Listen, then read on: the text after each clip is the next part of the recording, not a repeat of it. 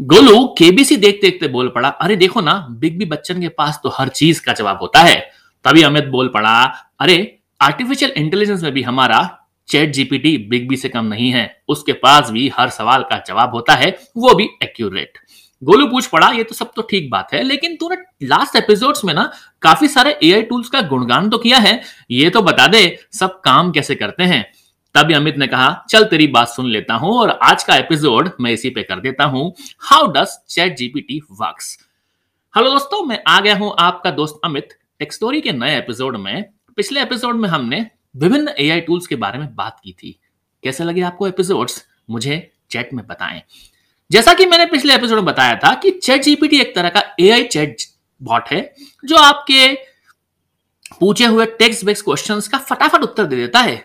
अब जानते हैं कैसे काम करता है चैट जीपीटी और प्रश्न आता है, बना कैसे ये? मतलब how chat GPT was built इसे बनाना, मुझे लगता है ओपन एआई रिसर्च कंपनी एक थी ना, उसके जीनियस ह्यूमन बींग्स ने बनाया है। उनकी रिसर्च प्रोजेक्ट था, जिसका हिस्सा इलन मस्क भी थे, उनकी कंपनी भी थी।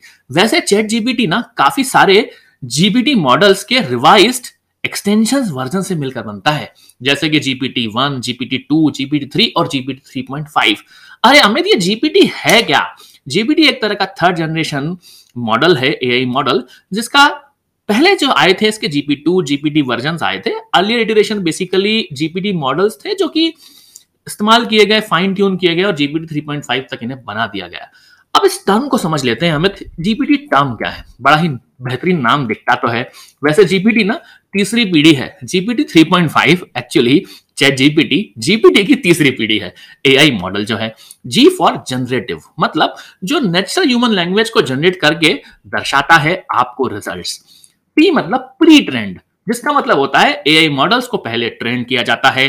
डेटा सेट के ऊपर उसी तरह जब आप डिफरेंट टेक्स्ट बुक्स को पढ़ते थे ना ताकि परीक्षा में पूछे हुए प्रश्नों का जवाब देते थे। और पहले से पढ़ा हुआ होता था, इसलिए आप सवाल सही, सवाल का सही जवाब दे देते थे। टी फॉर ट्रांसफॉर्मर जो मशीन लर्निंग का आर्किटेक्चर है, जो जीपीटी को पावर देता है। तो अगर इसे कंबाइन किया जाए तो इसे कहा जाएगा जनरेटिव प्री ट्रेंड ट्रांसफॉर्मर तो जीपीटी का ये फुल फॉर्म होता है दोस्तों।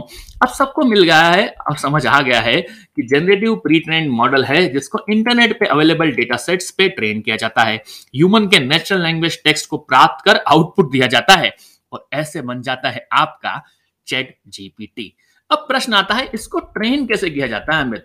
आपने एक बात कही प्री ट्रेंड वाली how was G ChatGPT trained कैसे किया गया था इसे ट्रेंड वैसे आप जा, को जानकर हैरानी होगी चैट जीपीटी को खुद को ट्रेन नहीं किया जाता है बल्कि इसके जीपीटी मॉड्यूल जो होते हैं मॉडल्स होते हैं उन्हें ट्रेन किया जाता है। खासकर जीपीटी थ्री को फाइन ट्यून कर थ्री पॉइंट फाइव बनाया गया तभी तो बन गया चैट जीपीटी और इंटरनेट पर अवेलेबल मैसिव डेटा को ट्रेन करने के लिए आप यह समझ सकते हैं, जैसे विकीपीडिया हो गया ट्विटर हो गया रेडिट हो गया, उसके डेटा जो है ना, उसमें ह्यूमन टेक्स्ट को स्क्रैप किया गया और ट्रेन कर दिया गया हमारा जीपीटी मॉडल मतलब GP three three was trained using a combination of supervise learning and reinforcement learning through human feedback इतना टेक्निकल टर्म हमें रिप्रेजेंट कर दी समझ ही नहीं आ रहा। सुपरवाइज लर्निंग होती क्या है? अगर आप जानना चाहते हैं मशीन लर्निंग के सारे मॉडल के बारे में तो पुरानी मशीन लर्निंग की सीरीज़ सुन सकते हैं। वहाँ भी आपको समझ में आ जाएगा क्या है ये सुपरवाइज लर्निंग की टर्म पर आसानी समझा देता हूँ, एक ऐसी स्टेज होती है जहाँ मॉडल्स को लार्ज डेटा सेट जो स्क्रैप टेक्स आपको मिलता है ना इंटरनेट से, उससे ट्रेन किया जाता है। और ह्यूमन जैसा रिस्पॉन्स जनरेट करने के लिए हम इसमें लगा देते हैं री लर्निंग स्टेज का सहारा लेकर। आसान भाषा में अगर समझे ना तो किसी टॉपिक पर आपको रिसर्च करनी है। स्टूडेंट्स को बहुत सारे सोर्सेस मिल जाते हैं। उन सोर्सेस का डेटा पढ़कर कंट्रीब्यूट करके कुछ अच्छा सा डेटा प्रेजेंट करने के पेपर लिख देते हैं। और हो सकता है कि वो सारा डेटा आपको ट्रेन किया गया है, क्योंकि आपने सीखा है उससे। और उसी तरह का ह्यूज डेटा सेट पर जब काम किया जाता है और सीखा जाता है, उसी को एक्चुअली सुपरवाइज लर्निंग कहा जाता है। और जब आप टीचर को वही पेपर रिव्यू करने के लिए देते हो फीडबैक पूछते हो तो उसका सुधारा हुआ फीडबैक से आप परिवर्तन करते हो और पेपर में नेचुरल टच डालते हो।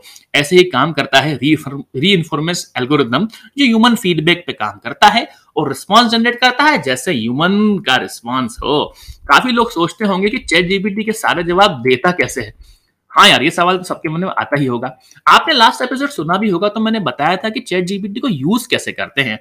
बताया था कि, आ, याद करो साइन करने के लिए बढ़िया वाला चैट जीपीटी की वेबसाइट पे जाओ। उसके पास एक प्रॉम्प्ट होता है जहाँ पे आप प्रश्न पूछते हो, और जैसे ही प्रश्न पूछते हो, कुछ ही सेकंड्स के अंदर चैट जीपीटी आपको दे देता है उत्तर। याद करो वो दिन जब आप किसी एग्ज़ाम की तैयारी करते हो, काफ़ी सारे क्वेश्चंस को सॉल्व करते हैं, कुछ टर्म्स आपको याद भी हो जाती हैं इवन आपको तो क्वेश्चंस तक उनके आंसर भी याद हो जाते हैं, क्योंकि आप ट्रेंड हो जाते हैं। वैसे ही हमारा चैट जीपीटी भी ना इंटरनेट पर अवेलेबल भरपूर डेटा सेट से सीख लेता है और सीख भी रहा है। वैसे उदाहरण के लिए ना, देखा जाए ना तो चैट जीपीटी एक डिटेक्टिव की तरह है।